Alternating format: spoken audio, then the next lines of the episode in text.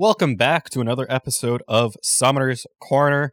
I'm your host, Will, and I am joined by the other host, Josh. How's it going, my dude? It's going. We got another week in the books here. Another week. It was an exciting one. Little spoilers for what we're going to be talking about. There are no undefeated teams, and there are now no teams that have not won. There are no zeros in the scoreboards. Yeah, and really, the way the standings are shaping up, who could have seen it like this at the beginning of the league? It, it, it's it's very interesting to see, and I'm excited to get into it.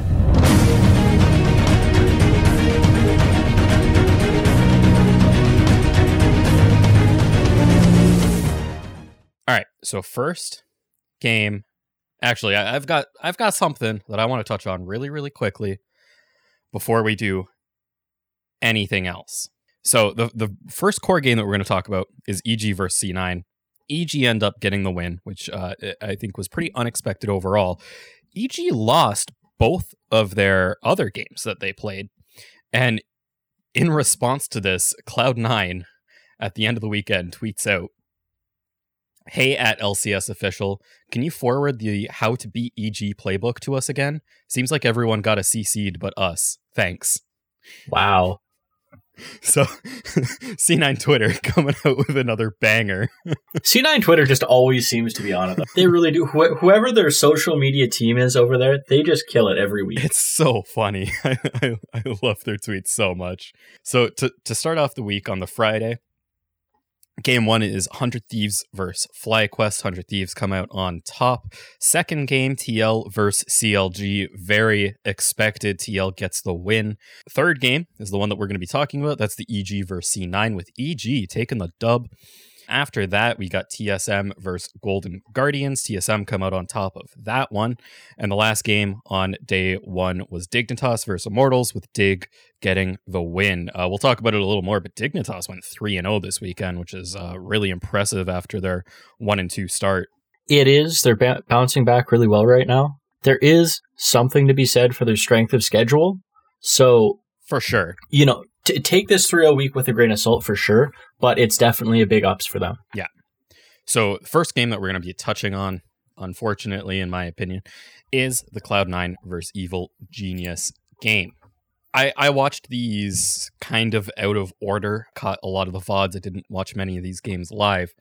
And something that Perks talked about after their second game, the, the game on the Saturday, is that I, I guess they were trying something new in that draft. My only assumption looking at the draft is the Blitzcrank, because that's the one thing that stood out as something that Cloud nine has not played yet on stage. They, I, I don't know if they've done it in scrims or anything, and it came out, as we've seen many times and as we talked about on the last episode, as the counter pick for the Tahm Kench. Yeah, so I find it weird if they if they were alluding to that, just because that seems to have become a very standard counter pick. It does, but I feel like it's not Vulcan's play style. I mean, it's a it's an engage champion, but it's not a go in and engage champion, which is really what he shines on. That is very fair, and to be frank, he did not look good on it in this game. Not overall. At all. He looked super uncomfortable on it. And and one of my main notes, E G played the Tahm Kench Senna lane.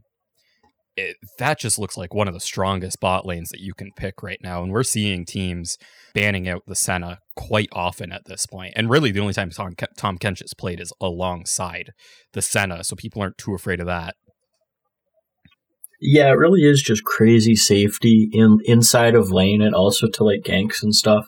There was an instance in this game where uh, the, the Kench Senna were ganked by Taliyah wall. Yeah. And Kench walked over to the wall, spat Senna over the wall, and then flashed out after her. And it's it's like, oh, okay, like you burned one flash with, with all your ults and all your pressure bot. Yeah, it just completely nullified the gank. The the power of that lane and the safety of it is seems to be pretty unrivaled. I think the only other lane that, that can keep up with the safety of Tahm Kench Senna right now is the Thresh and Callista, which we've seen played a few times as well.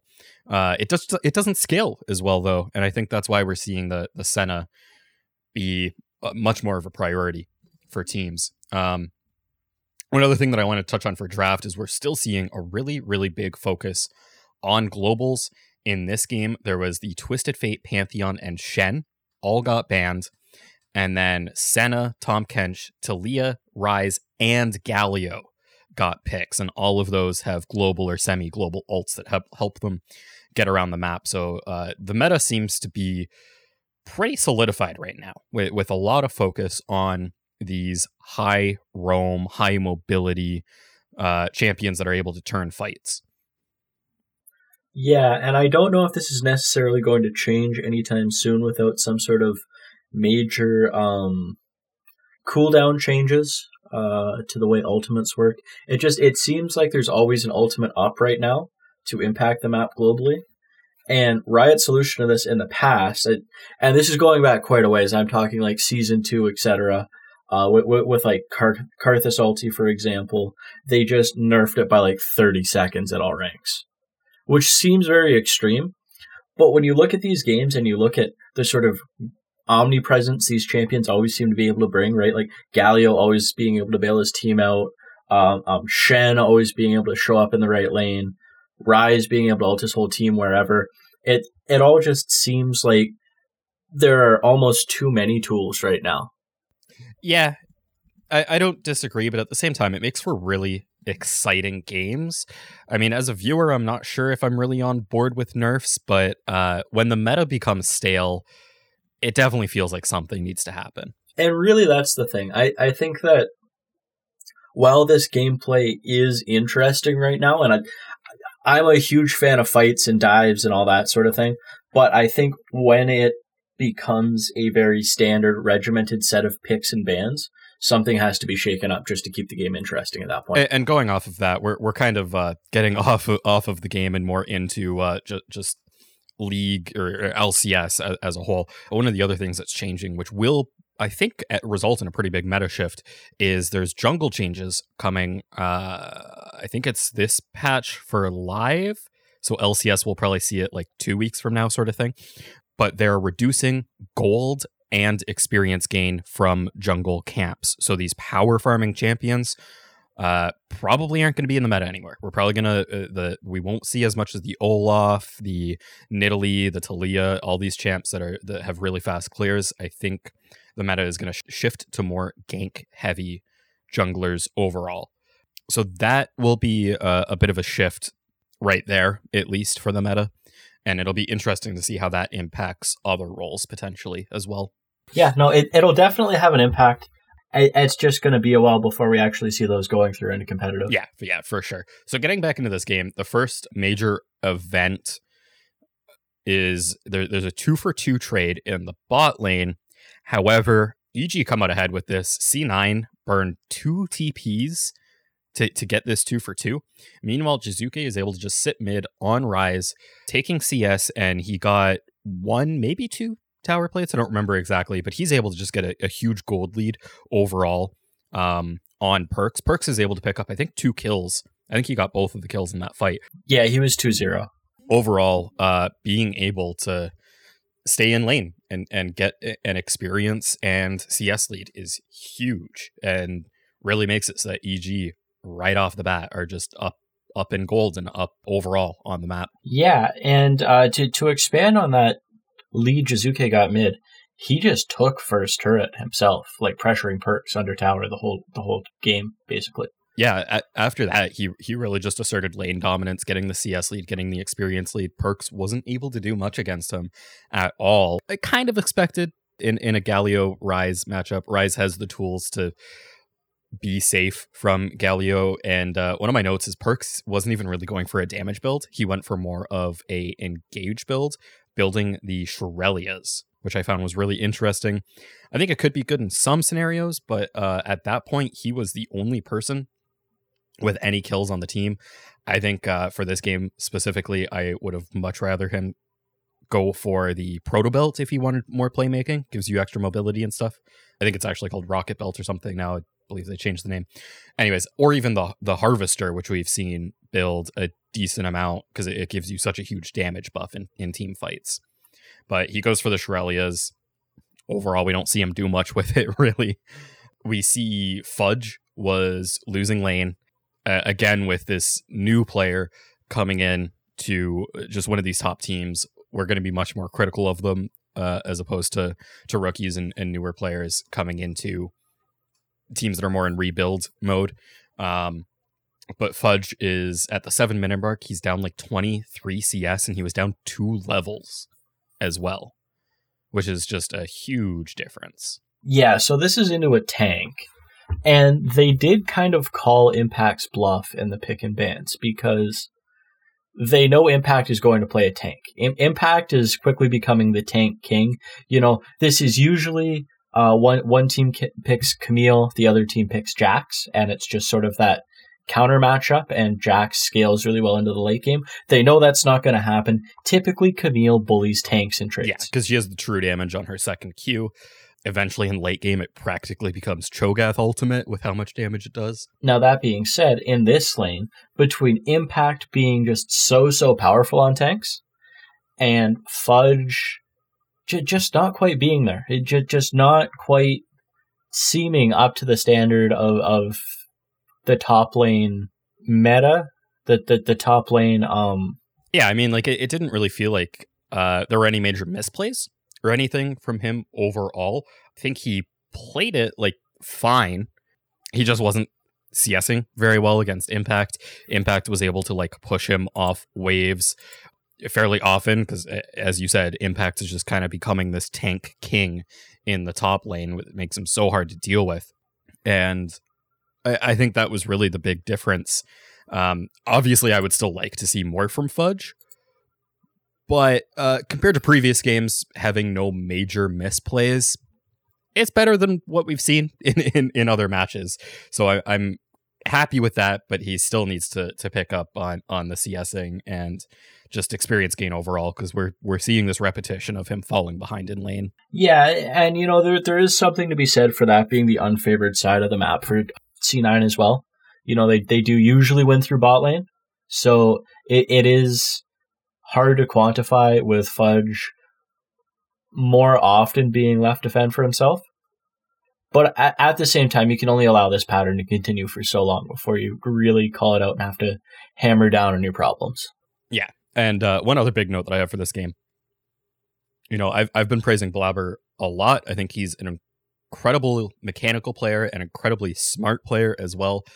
But oh boy, did he make a, a pretty big mistake, in my opinion. Uh, around the ten minute mark, C nine starts up Dragon.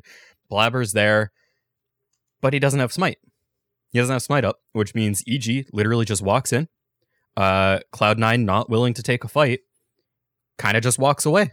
And Svenskeren smites Dragon, and that's it. It was just it.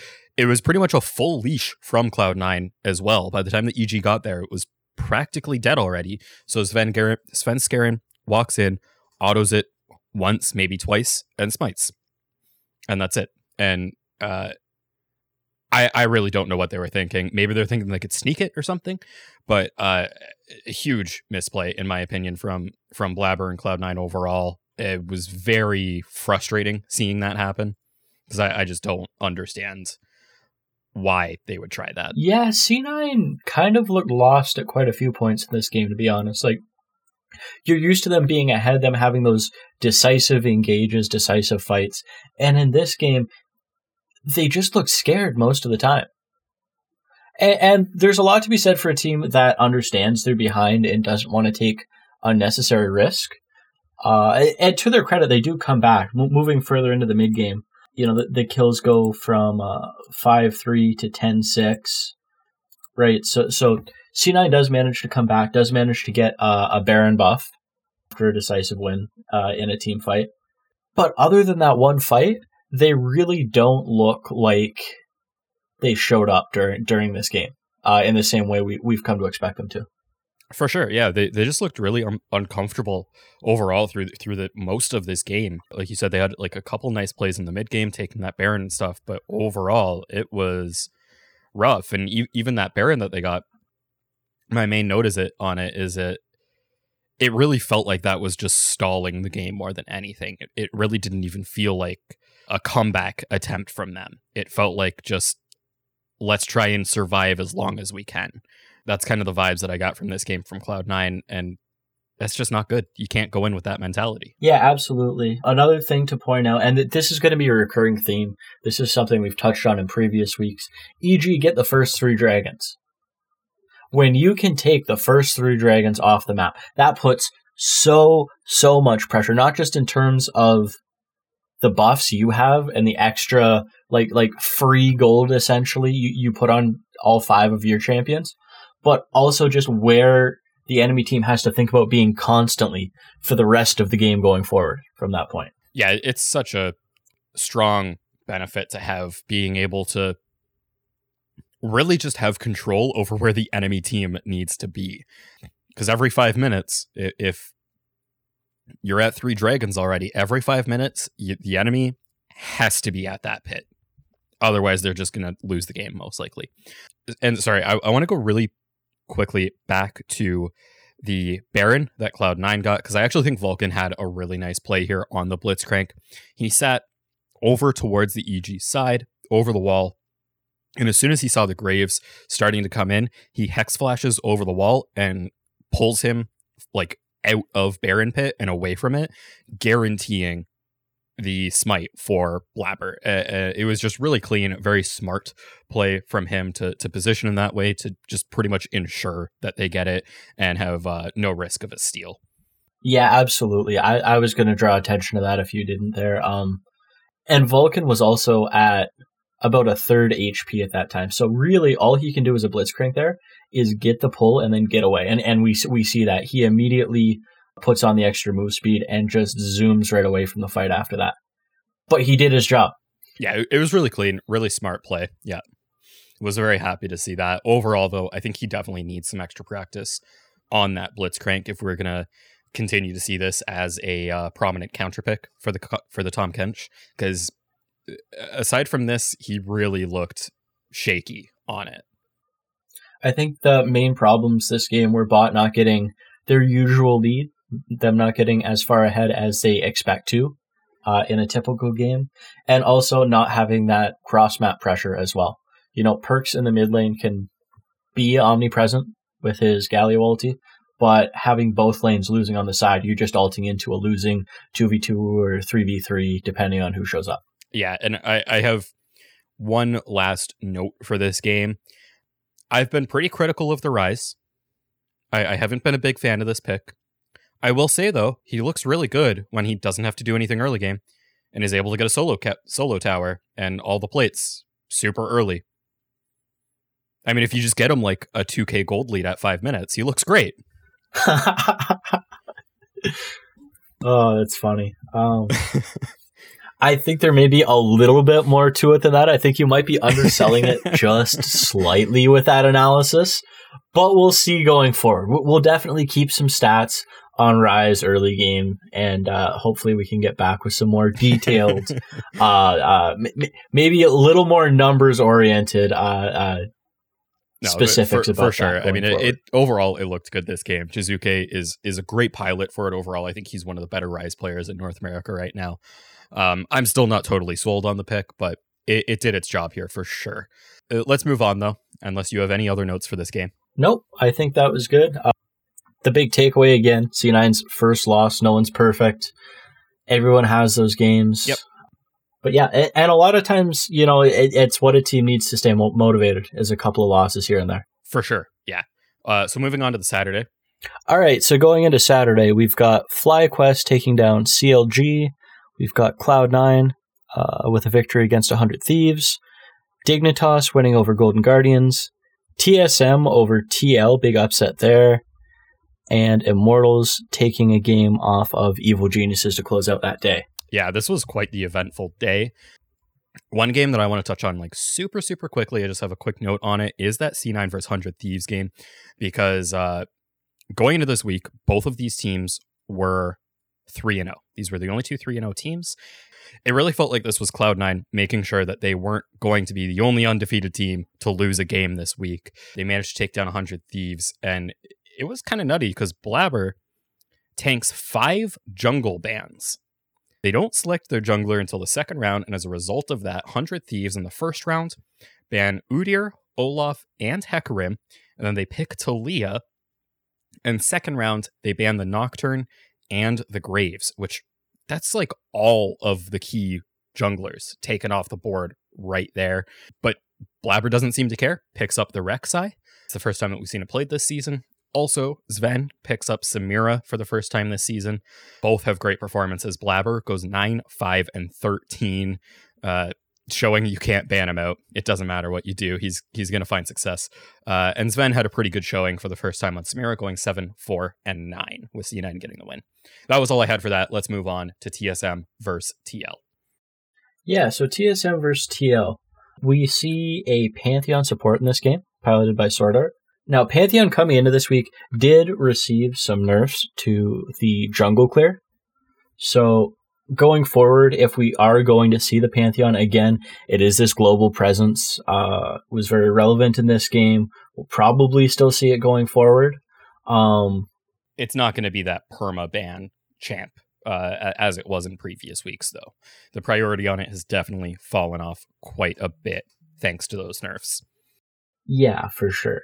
And uh, it's a pretty interesting matchup. It's it's into a Nautilus. So Nautilus just straight up never, ever, ever wants to pull Pantheon in this matchup. So the, the big story in this game is definitely PoE's Azir. Uh, we've touched on this in previous weeks.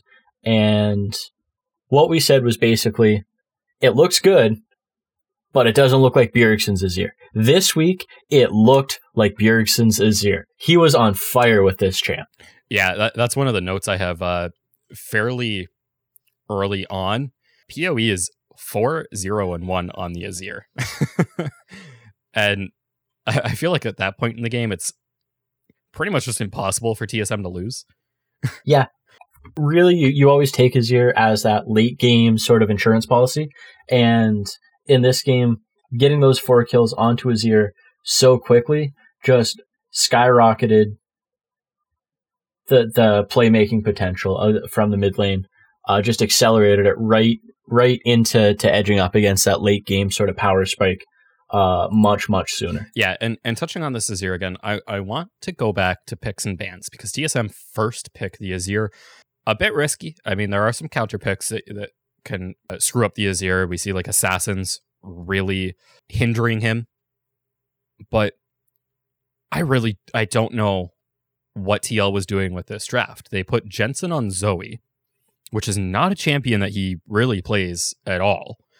And we also see Jhin get pulled out, which was very anticlimactic, I guess, in the lock-in. It wasn't anything uh, out of this world.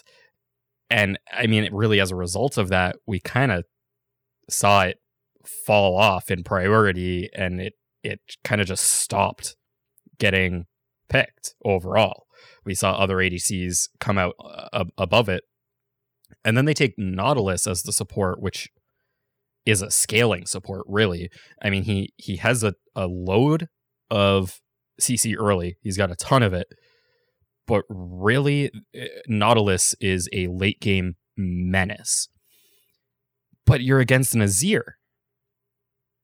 I just, I don't really know what T L was going for here. It seemed so weird to me. Yeah, there really didn't seem to be... I I mean, I know what they were going for. Looking at the the Jhin, the Kennen, and the uh, Zoe, it looks like some sort of poke slash catch comp, right? You, you poke in with the Zoe, you get one to two members low, right? Jhin opens up with his ulti. Then you have the Nautilus go in with the Graves backup damage. And as you're As you're counter engaged into, you, you can cannon ulti to sort of control the flow of the fight. Yeah.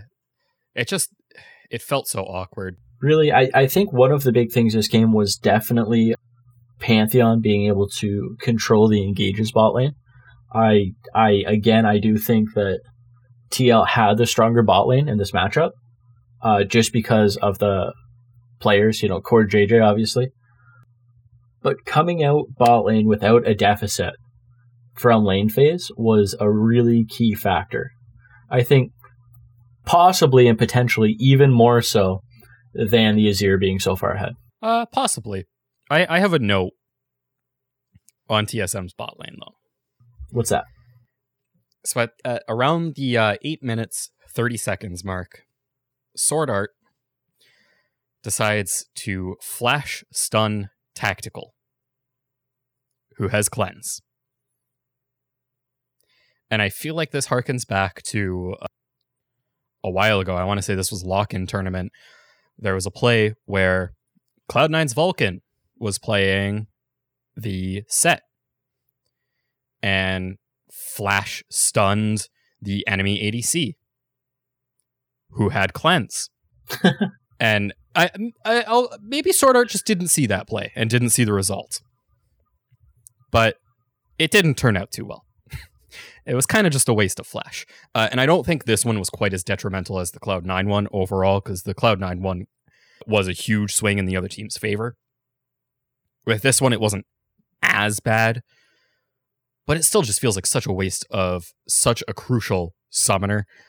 And then he does it again. He does the exact same play at thirteen fifty, uh, and I was super frustrated with it. Maybe it was enough to to to turn this fight and win. I'm not sure if it would have been different if he didn't flash stun here, because he gets both of he get he gets the cleanse off Jhin again, and uh, in the meantime, the rest of T S M is coming down river to come in, and and they do end up getting a quadra kill. Was it a result of the flash stun? I'm not too sure. I feel like they probably still would have come out on top. Maybe th- they might not have gotten the Jhin if it weren't for the flash stun. When an A D C has cleanse, don't flash on, don't flash on them. It's not worth it in most cases. Uh, it was fine here because obviously they, they got the quadra kill, which was huge. But overall, I, I it, it bothers me seeing supports doing this. It really, really bothers me. Uh, and actually, sorry, Double Lift. Because I, I was watching his V O D of this. Double Lift's quote after, uh, it was the first time that he did this at the eight minute thirty second mark. Double Lift goes, I mean, you can't bench Sword Art because you play him so much, but he's just bad. I don't know any other way to put it aside from he's just bad. And he wasn't awful this game. He definitely had some very nice playmaking. He had a very nice roam mid at one point, and, and through the late game, he had some nice plays. But I definitely feel like Sword Art has been a weak point for T S M so far this this season. Yeah, I'm certainly inclined to agree. Uh, one of the notes I had down was uh, this Pantheon looks good just because he can go all in like he usually does, but instead of getting blown up, he just goes invulnerable for that one second while he backs away into his team, who's still like catching up to whatever misposition he's in. Couple other things I wanted to touch on real quick here. Huni looked great on Gnar this game. Uh, this was finally a really nice Gnar performance. At one point, he hops in, transforms into Gnar, throws Kennen back, forces Kennen out of lane, burning the flash.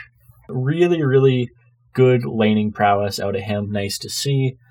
So, T L towards the end of this game, you could tell they haven't been here very much at all. Yeah. It, it becomes very clear uh, the later this game goes that they're not used to playing from behind.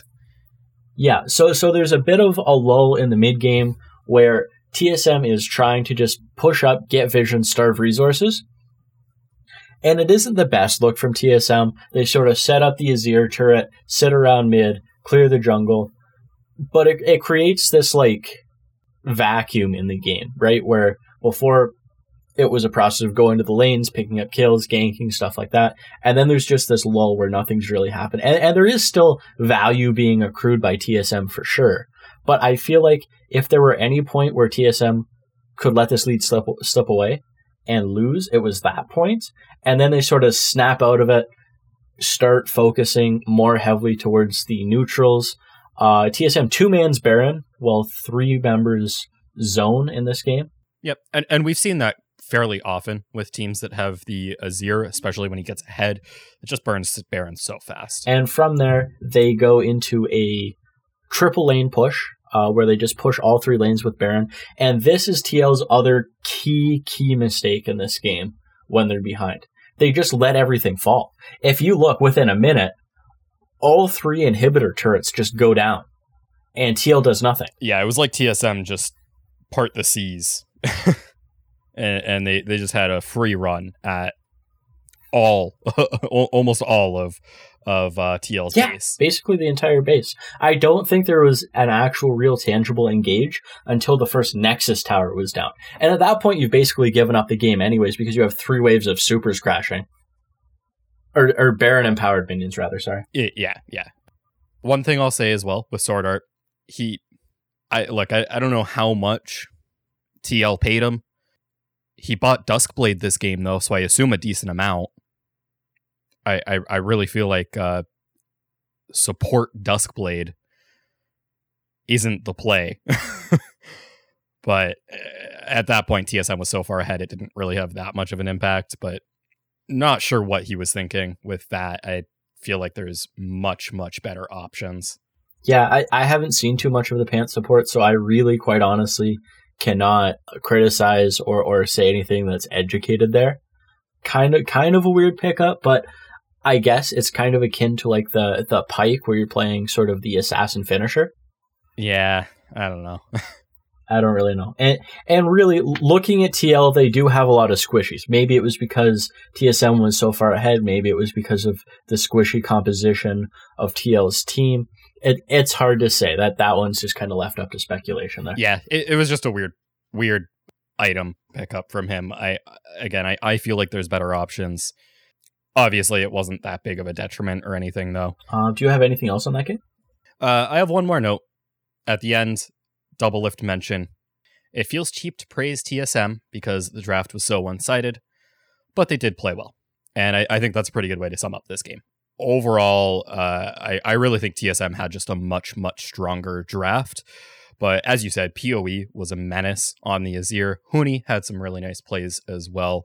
Like o- overall, they played well as a unit, which is good to see because they've struggled with that. But there's still some overall improvements. And if the draft was uh, a little better from the side of T L, this game could have gone differently for sure because T S M had some mistakes as well. Yeah, I think I would be more worried about them sort of taking crutch picks in this, like the Azir and the Pantheon, if they didn't go three zero this week, and if, if they didn't show against other teams that they they can still get themselves in a winning position without necessarily the most crutch of picks. Yeah, for sure.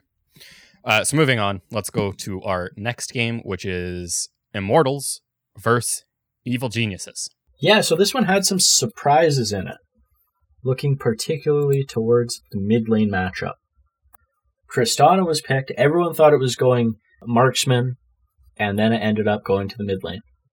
And correct me if I'm wrong, this isn't the only this is not the only Tristana mid we saw this weekend. It is not. This is the first one, but it's not the only one. Cloud nine picked it up for Perks as well. And I think the the main pull with the Tristana mid is it kind of forces the enemy mid laner, or at least someone, to always be mid lane. Because if there's ever a time that Tristana is in mid alone, the tower is just gone. Uh, I think it's that in lane, and then I think outside of lane, looking at the overall comp, Immortals' comp in this game was very good about creating chaotic team fights. You can, you can never line up because of the Seraphine. Rel is always going to go on to at least two players and kind of get them alone uh, in order to be focused. And then Camille is good at isolating. Lillia is good at running through the team, kind of creating chaos. So in that sort of situation, it really opens up the field for Tristana to uh, free attack someone at range. And then after she gets that first kill, jump around with a reset rocket jump.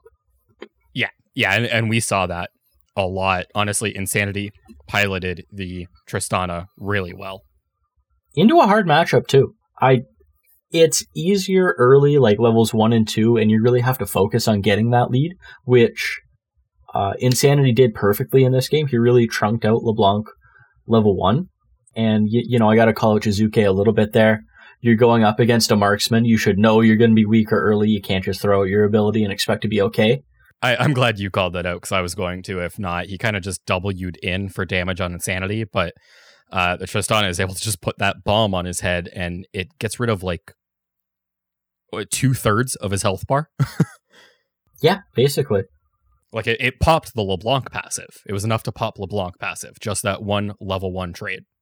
Yep, and that's really all the pressure they needed early. It kind of put the mid lane into that sort of favored for Tristana setting, where Jizuke just wasn't able to get that, that bully play pattern out because he could never really walk up feeling safe after that point.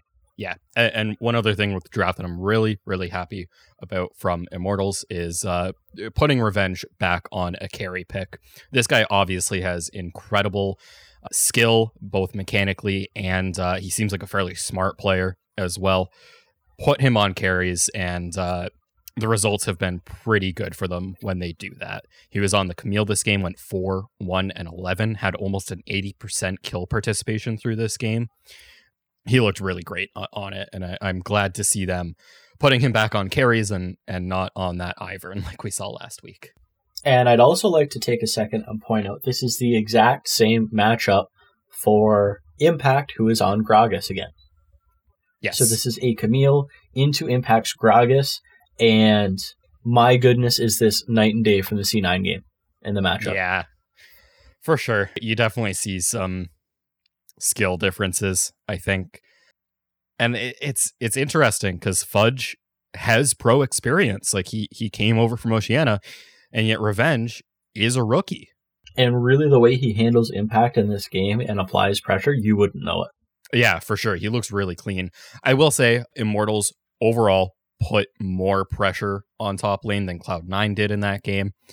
It it seemed pretty clear that they were trying to get Revenge ahead to put him in a carry position. So, not the same as the Cloud nine game, but still.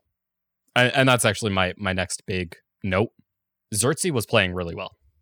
Uh, he was playing a lot around Revenge, which I really liked. I mean, his his score alone tells you how well he was playing. He was seven, zero, and ten, uh, which is really, really impressive. He had like an eighty C S lead at the end of the game over Svenskeren.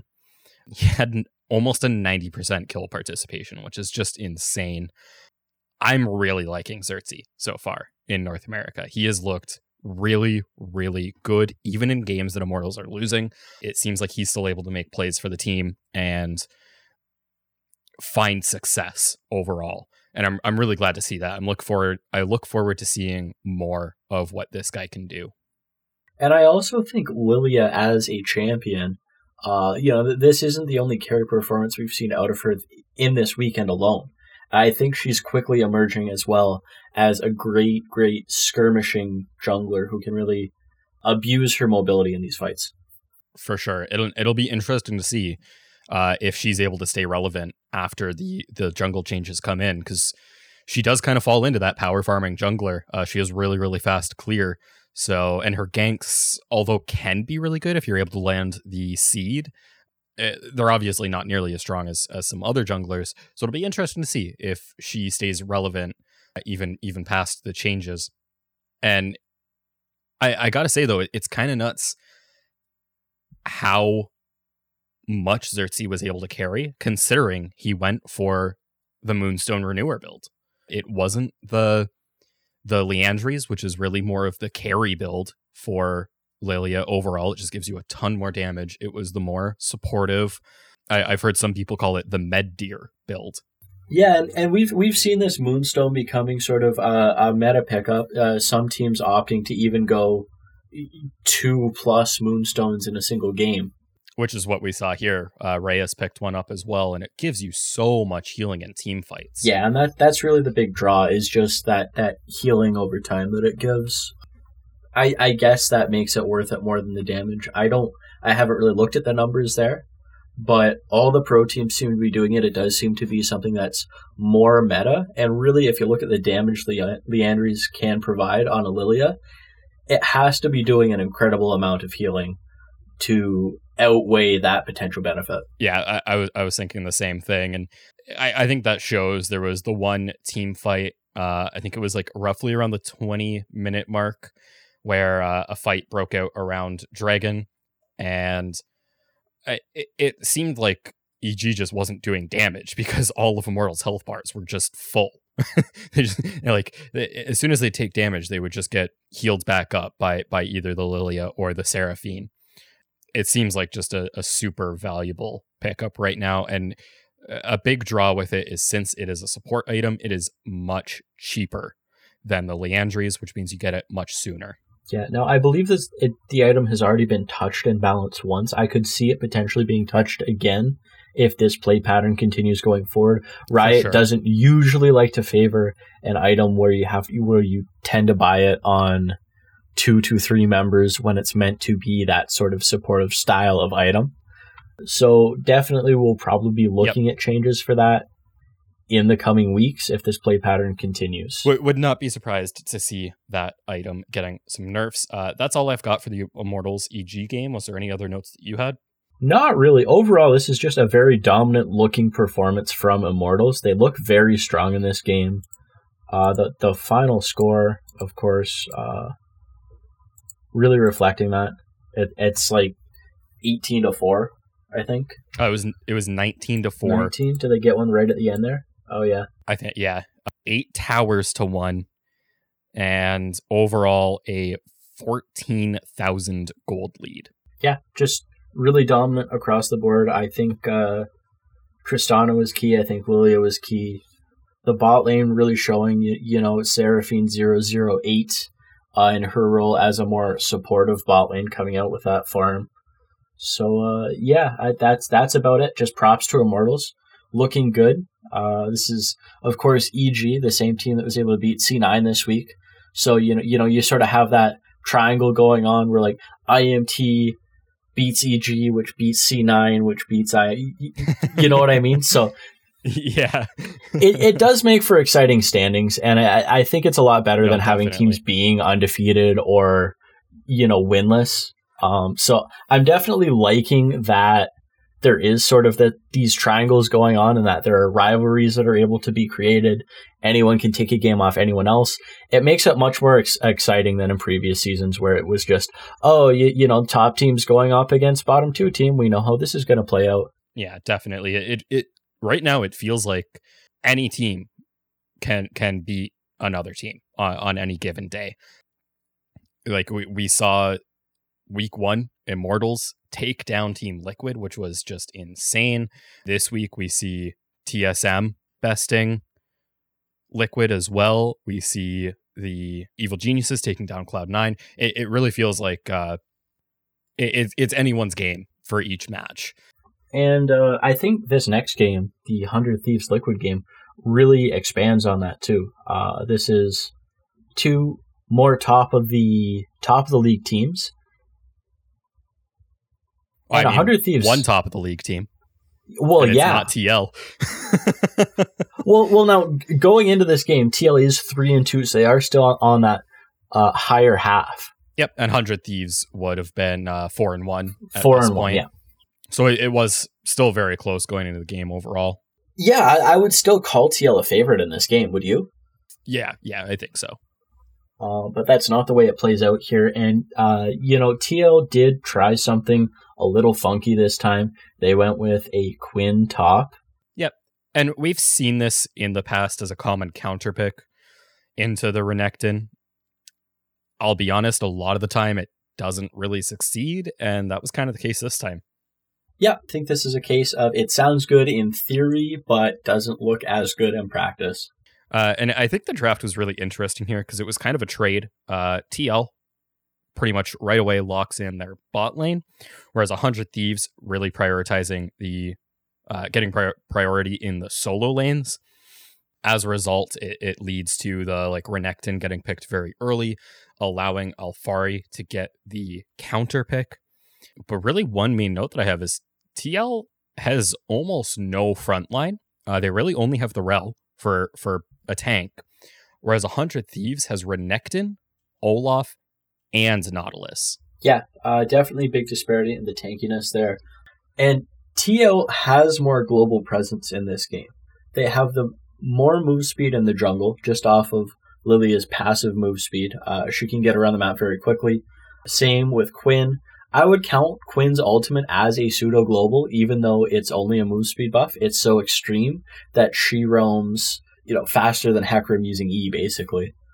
Oh, for sure. And especially as you uh, skill that her uh, her ultimate up more uh, when you get it to six, like when you hit sixteen and get that to, to level three, it's nuts how much move speed you, you get. Now, where I'm a little unsure, and, and you'll appreciate this, is that Ryze in the mid lane. Uh, Ryze can T P himself with his ult, sure, but you usually when you have a Ryze, you're looking to T P several members. And really, Lillia and Quinn just don't need it. You know, there, there's no tank there. If Quinn T Ps in and it's unfavorable, her and Ryze just get blown up. So I'm, I'm really not sure if... I, I think T L may have overinvested in that sort of uh, omni-global presence rather than maybe some more tankiness. I agree, because if I'm not mistaken, they also have the Kai'Sa this game, which also has a... Uh, I mean, when you skill it up, it, the range on it becomes kind of ridiculous. That's almost a pseudo-global as well. Like, she doesn't need Ryze ult either. Furthermore, Galio was up this game. Galio was not banned. I, I was really shocked to see that, and I think overall, I would have much rather see T L pick up the Galio instead of the Ryze. Yeah, I think it's great into... Uh, one hundred Thieves' dive comp, especially. You know, it's great counter engage against a rampaging Olaf. It gives everyone that sort of damage reduction as he's ulting in. So, so yeah, a little confusing there. Maybe an error in the draft that they can look to grow and expand from. And one hundred Thieves, really, I've said this in previous weeks, Del Monte on T F. He's looked so good. He looks so good, but at the same time, I worry a little bit because he's looked so good on this pick that I want to see what else he's got at this point. Like, I'm excited for him that this is a young native N A player. I just want, like, I, I'm very nervous for a meta shift at this point.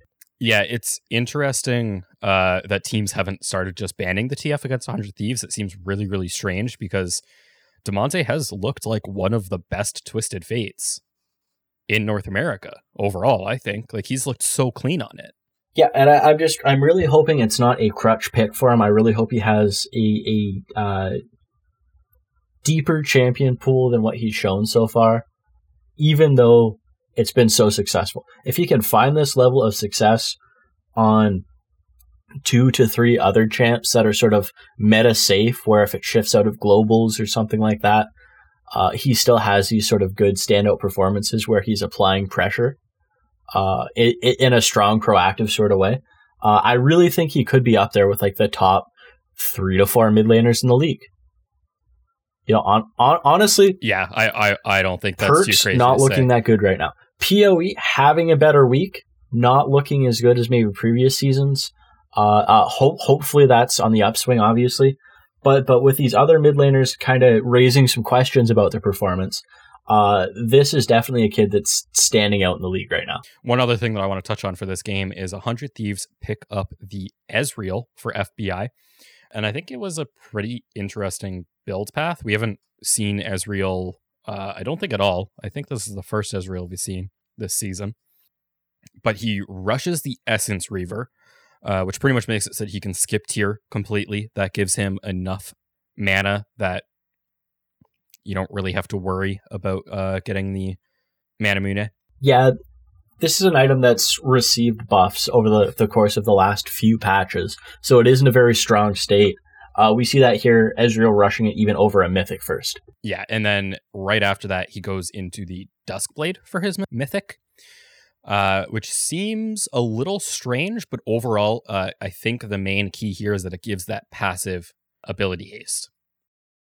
Yeah, when you're playing Ezreal, that ability haste is just so important because most of your damage does come just from the, the constant poke and harass you're able to throw out with your, your Q and your W Q combo. Did you have any other notes for this game? Because I think uh, I think we've covered all the main things. I mean, one hundred Thieves played really, really cleanly this game. Uh, it felt like T L wasn't able to do a ton overall.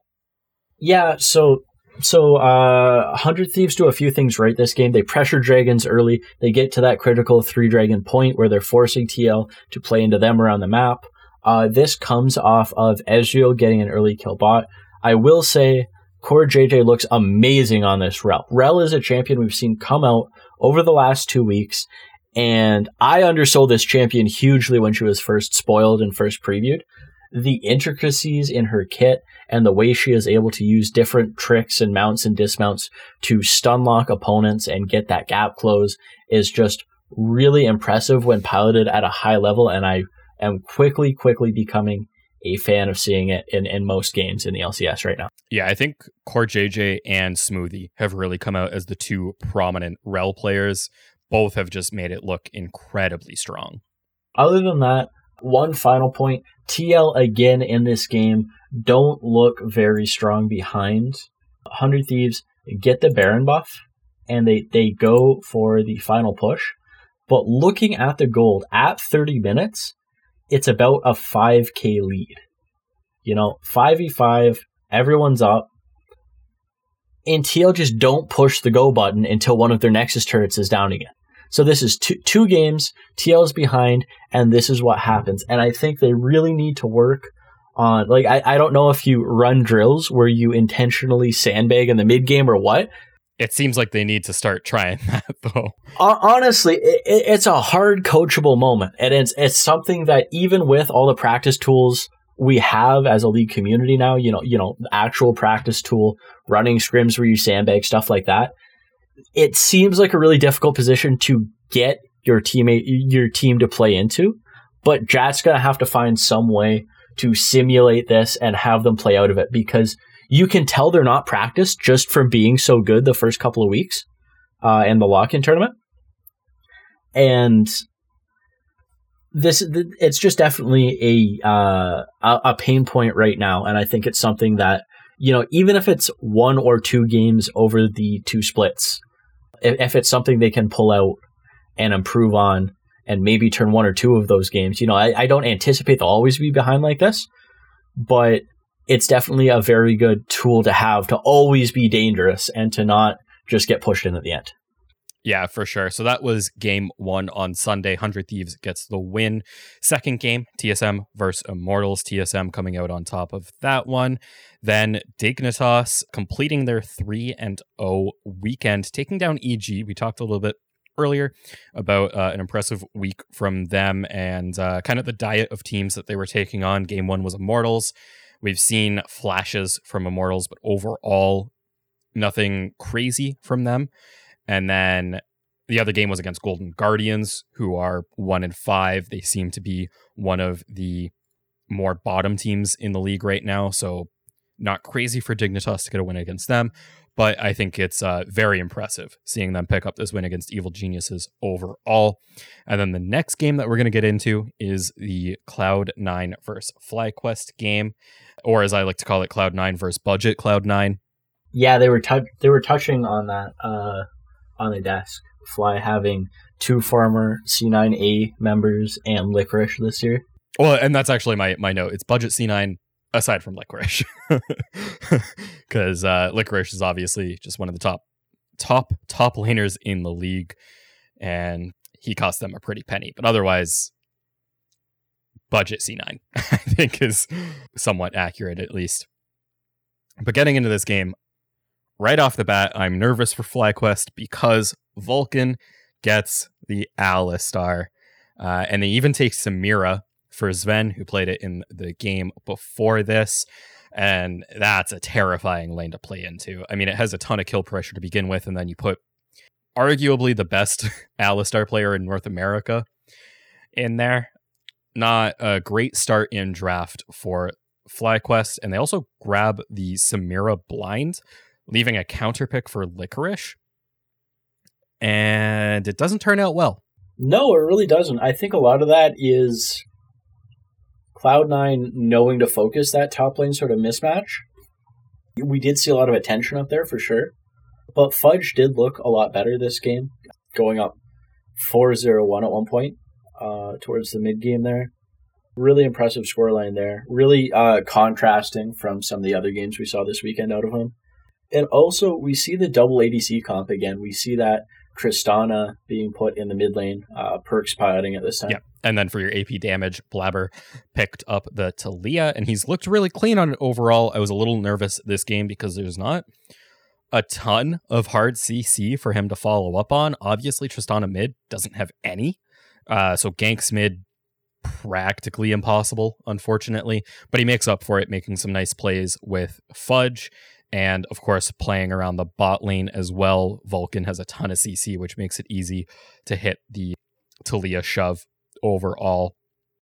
I will say, I think, looking at the different contrasting styles we've seen coming out this weekend, as far as double marksman, damage on the top lane, et cetera, I think this is the bare minimum of tankiness and C C you want on a team. Uh, coming out of C nine and, and this comp, this game. We've got the Gragas and we've got the Alistar. Uh, and to a lesser extent, you know, we have some abilities, Taliyah shove, Taliyah wall, uh, Tr- Tristana pushback, sure. But as as far as hard engage and that front line, I think two with many C C abilities is the bare minimum you want for sure to have. It, it seems like that's been a focus for teams, and when teams don't have that, they, they do really struggle. C nine didn't start off very well this game. Jose Diodo had a really nice gank mid lane, getting Perks flash, following it with his own, picking up the kill there for first blood was very, very clean. And then shortly after, something that doesn't happen often at all, Blaber actually fails a gank bot. It looked like a pretty clean engage. Vulcan got the knock up. Blaber flashes, follows with the Taliyah shove, but Johnson is able to flash heal, get out, and Vulcan ends up actually dying. He took two tower shots and Diamond ignited him to secure the kill there. Overall, more summoners blown from FlyQuest because it was only the flash from Blaber and ignite from Vulcan, where it was both of Johnson's summoners and Diamond's ignite burned in that gank. So it leaves the potential for more out of Cloud nine later, but initially FlyQuest getting the better of them. And then Jose Diodo comes back. No, sorry. Diamond actually comes mid around the six fifty mark, flashes right on top of Perks uh, with the Leona getting the Q stun, picking up a kill. Unfortunately, he got the kill, though. Uh, wasn't able to get that over onto Palafox, who was zero zero two, not able to pick up either of the kills on Perks, which uh, a little unfortunate for the Syndra not getting ahead. Uh, and then it was around this time, Cloud nine Twitter strikes again. Uh, so yeah, during Champ Select, Cloud nine tweeted, "All of you making fun of us for picking up an A D C for mid lane. It was the strat all along." And then after Perks goes down zero two, they tweet out a, uh, a reply to it saying, "Don't worry, starting zero and two is part of the strat." Your social media is just so good, man. It's just so good. It's great. Yeah, I, I, they definitely have the best uh, social media team uh, out of uh, all the L C S teams, I think. I will say, I really did feel bad for Perks this game. He just got constantly dove. This is the correct way to deal with a scaling pick, obviously. You know, that Tristana is really strong later into the game, uh, getting that extra range, uh, which we've touched on as being a really, really valuable stat that's very hard to get on anything. But yeah, man, it, just getting constantly dove under your turret just feels so bad. Yeah, he, he didn't really have a, a fun time overall. I don't think there was any like major misplays or anything from him either. It was just FlyQuest was really focusing him down. Kind of unfortunate. I don't think there was a ton that he could do about it. The really w- one of the first turning points for Cloud nine, though, I think, was there was a really nice play top lane. Vulcan and Fudge set it up. Blaber previously burned Licorice's flash, so with the Alistar coming up to help, it was pretty much a free kill on Licorice, and they were even able to get it over onto Sven on the Samira, getting him his first kill, which was really, really clean. And right after, they're able to follow it up with the Rift Herald taking first tower. FlyQuest had pretty solid control over the Dragons, which was a bit unfortunate, but I think I think we're seeing two different strategies come out as far as dragon control goes. I think on one side, we're seeing a lot of teams go, okay, we're playing for soul. We're going to make sure that we're controlling that pit early on, picking up all of the early dragons, uh, and and using that soul point to either pressure other objectives or just taking soul for ourselves and winning the game off it. And then I think on the other hand, we're seeing some teams go, fine, take your dragons. We'll take your base. And I, I almost feel like that's kind of what Cloud nine was trying to do here. I, I saw some other teams do it as well through this weekend, where they seem to just not really worry too much about dragons and focus a lot more on trying to get the gold lead so that the game just ends before that soul becomes a threat, really. Yeah, I think this is definitely something that no team has really been able to totally quantify. I think a lot of that has to do with the dynamic of having four randomly spawning drakes where you never really know what buffs you're going to get going into the game. Uh, so I, I think it speaks a lot to a team's, one, in-game decision-making, and, and two, ability to balance dragons with the other objectives. For example, in this game, we see uh, the first dragon, Cloud Drake, being taken by Uh, FlyQuest while top is going down. So they traded uh, Herald and First Tower for the first Drake, and FlyQuest do end up going up three Drakes in this game, I believe. Yeah, yeah, they, it was three to nothing at one point. But as you uh, alluded to, at that point, they are so far behind in map control and also uh, items for team fighting pressure that although they do have this three dragon advantage, they are not ever in a position to fight for that fourth other than some sort of uh, suicide steal from Jose Diotto. Yep. Uh, and actually, speaking of a suicide steal, towards the end of the game, uh, really the, the straw that broke the camel's back here, Cloud nine start up the Baron at this point. Uh, FlyQuest was down like ten k gold or something insane like that. It was just a huge lead for Cloud nine. And Jose Diotto goes for a Baron steal. And I actually, it, it didn't work, but I, I love seeing that play because realistically, when you're down that much gold, what else is going to get you back into this game? Like, that's such an insurmountable gold lead that I think really the only way they have any chance is getting the Baron to stall out the game, trying to maybe take a tower with it or something to uh, just get a little bit of more income into your pockets.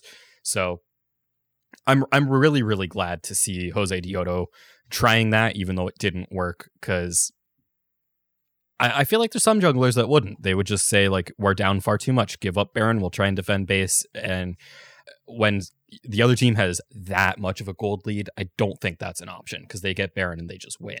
Really, uh, and and realistically, that's what ends up happening. But I, I like the play overall. Yeah, I I think that uh, this is sort of the antithesis of what we saw with Liquid, where they just sort of folded and sat back and let everything happen. I think that, and you know, this is speaking a lot just to Jose Diotto's uh, credit as an individual player here, right? Uh, he was decisive this game. He was bold. He went for an early tower dive. He was always making proactive, aggressive plays wherever he was. And I think that even though this chance at a steal was very low percentage, it was something, which is more than we saw out of even top teams. And I, I, I think that if he can sort of focus that down a little bit more, focus his aggression down and refine it just a little bit more into maybe slightly higher percentile plays, FlyQuest really will be in a good spot to take games off of some of these more refined teams going forward. For sure. I, I actually think this is uh, this game specifically is a really good parallel for the junglers because Jose Diotto reminds me a ton of Rookie Blaber. Uh, Rookie Blaber was that guy that didn't have an off switch. He was always on. He was always looking to make plays. He was super, super aggressive. And uh, mind you, they had Reaper as their coach through this, who's probably one of the best coaches, if not the best coach North America has ever seen. Um, so Reaper was able to really rein in Blaber and get him thinking like, okay, like, yeah, I get a kill here, but do I get out? Like, what what's my escape plan doing this? Uh, sure, I, I maybe go in and try and get a steal, but is that steal worth going for and stuff? And I think if if Jose Diotto is able to figure that out as well, I, I really think this guy has potential to be one of the best junglers in North America because I'm I really like what we see from this guy so far. It just feels really raw, unrefined, super aggressive without an off switch sort of thing. Yep, it would be nice to see him maybe pull a few tank slash engage champions out and have uh, so, some sort of standout performance, just so we can see uh, a diversity coming out. Because, again, you know, what ifs, what if the meta shifts, what if these jungle nerfs hit really hard, then you'll be forced to play on those sort of tanky, low econ jungles. But for now, yeah, definitely quickly becoming a fan of this guy. Uh, th- this being his first year in N A, it's it's really the first any of us have been exposed to him, and I really love this sort of aggressive play. It really is easy to be to get behind and to become a fan of someone who's always trying to gain that advantage no matter what. Definitely. That was all I had for this game. Do you have anything else that you wanted to touch on? No, that was about it. So let's move in to the very last game of week two of the L C S, which was C L G versus Golden Guardians. Uh, bottom of the barrel teams, unfortunately. But C L G picking up their first win. Yeah, and, uh, you know, good for them. It's about time. And also, uh, th- there was some pregame action in this, and there's a little bit of trash talk pregame going on between the top laners.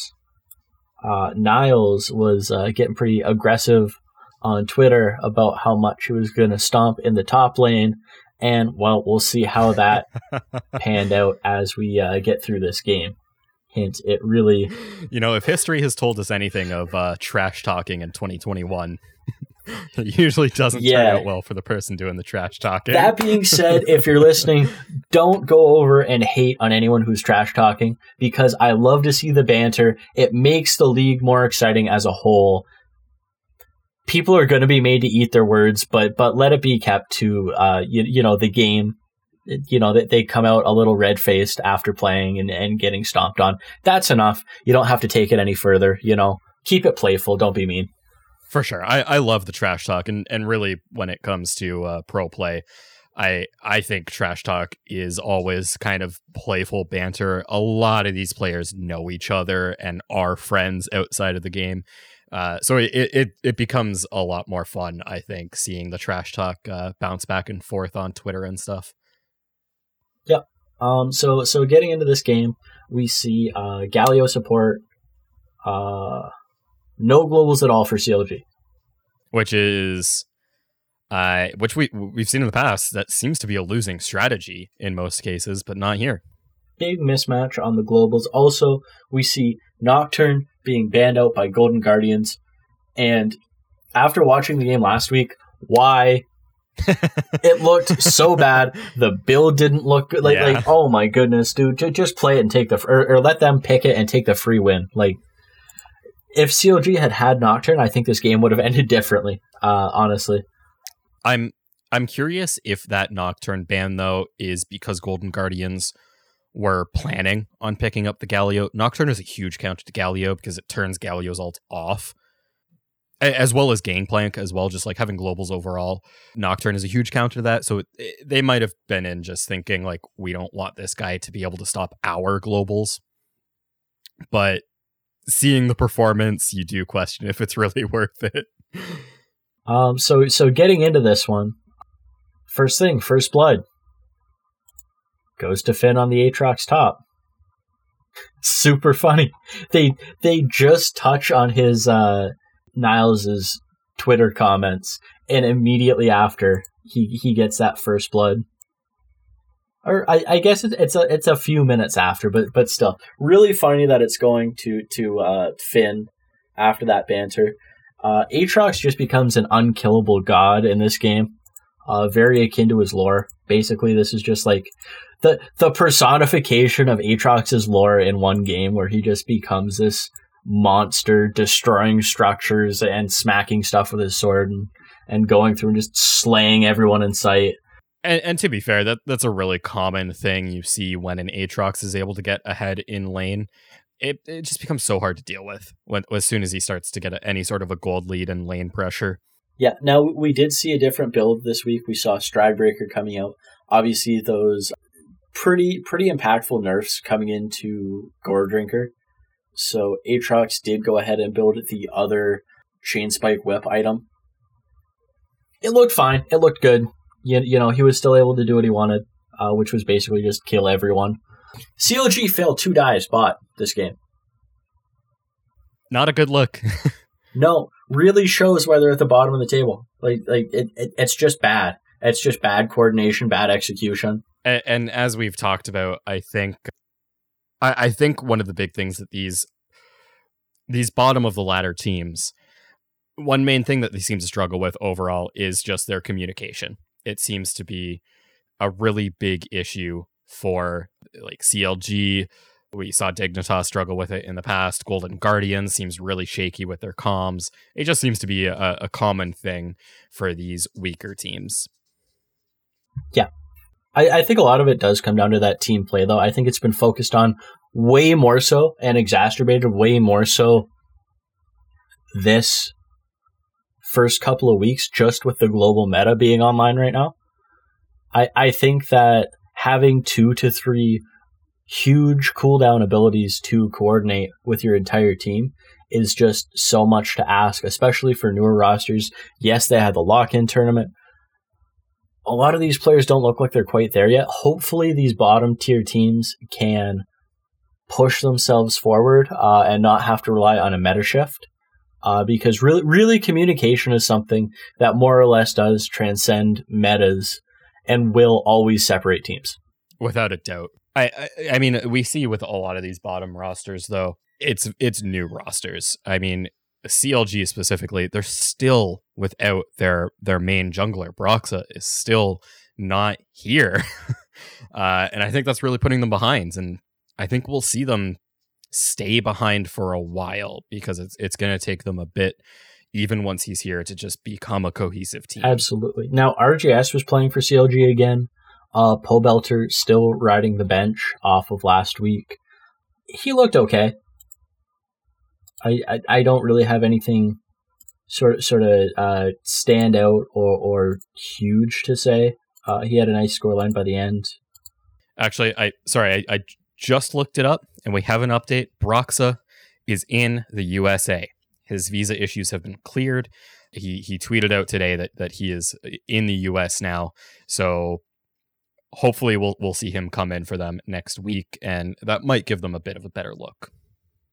Uh, yeah. Uh, hopefully he is able to take part in all the team activities this week. I'm not quite sure what the U S laws are right now uh, in terms of quarantining. I, I, I know w- with the, the, the change in policy uh, uh, coming fr- from the, the new White House team, some things were changed. There there are more restrictions now, so we'll we'll see what exactly he's able to do. Hopefully they can bring him up to speed pretty quickly, though. Yeah, I think if not this week, we'll most likely see him next week, so that should be good. Um, hopefully that'll that'll help them out and give a bit of a boost. And even if he's not able to uh, be like with the team, hopefully they can get him in on some some scrims at, at least, or at least like some team practices or something to get him some time with with this roster. Overall, aside from those two big failed dives in the first ten to fifteen minutes from C L G, they look quite dominant during this game. Yeah, I mean, looking at the box score to end the game, you've got Finn at five oh and six on the Aatrox. R J S played great on the Zoe, going five oh four. Uh, Smoothie, who has been looking like Ricky Smoothie. I'm really liking what I'm seeing from this guy after struggling for the past couple of years. Uh, he went one one eleven on Leona, which is very good to see. And Wild Turtle, uh, seemingly not inting on Samira this time, going six two and three. Yeah, it was uh, a very good performance across the board. I think everyone was, I think everyone was playing their roles very well. Uh, Gragas getting assists, doing the engage, doing the C C. Uh, Aatrox was super aggressive, had some great T Ps this game uh, for the flank with his ultimate.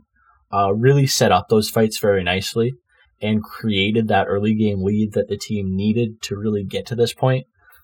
And I, I think the one last thing to really touch on is that uh, Gragas, because they brought it jungle.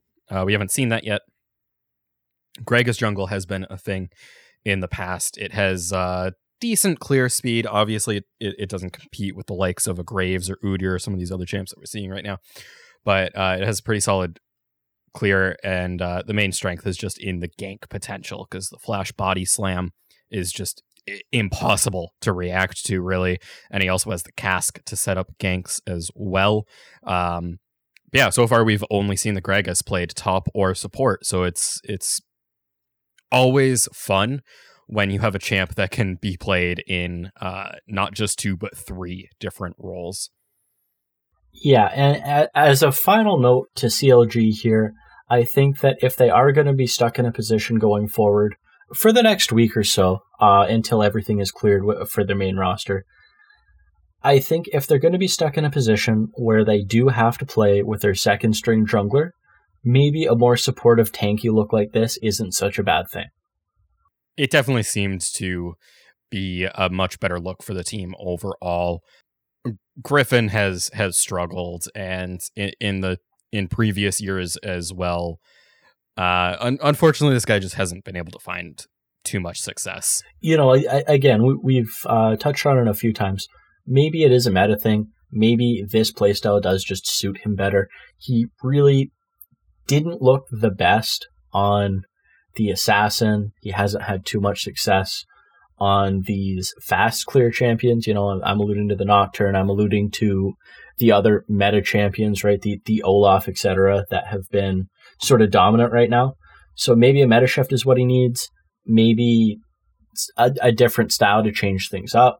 You know, uh, obviously it's hard to say from just one game of success, because you can't really take this in a vacuum, because Aatrox was just a solo carry at, at this point in the game. For sure. Yep.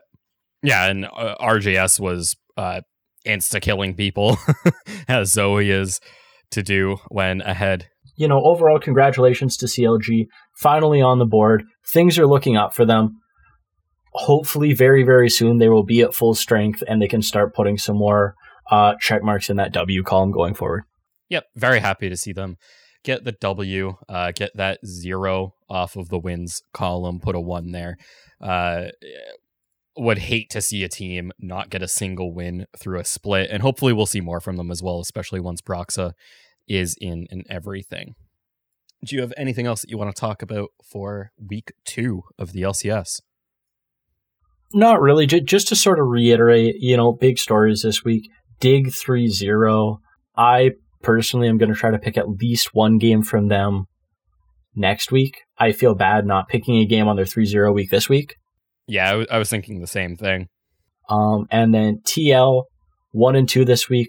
We'll see if they can come back from struggling. T S M, keep an eye on them going forward. If they continue this trend, they're looking towards being a top four team. And C nine, keep an eye on them as well, faltering a little bit this week. Yeah. So thank you for listening to this episode of Summoner's Corner. If you want to follow me on social media, I'm on Facebook and Instagram at Will Rolling On Air, and I'm on Twitter at Will Rolling Live. Josh, where can we find you? You can find me on Twitch, streaming somewhat infrequently, but I'm hoping to get back into a regular schedule at Snapcaster thirteen. Thank you for listening, and stay safe.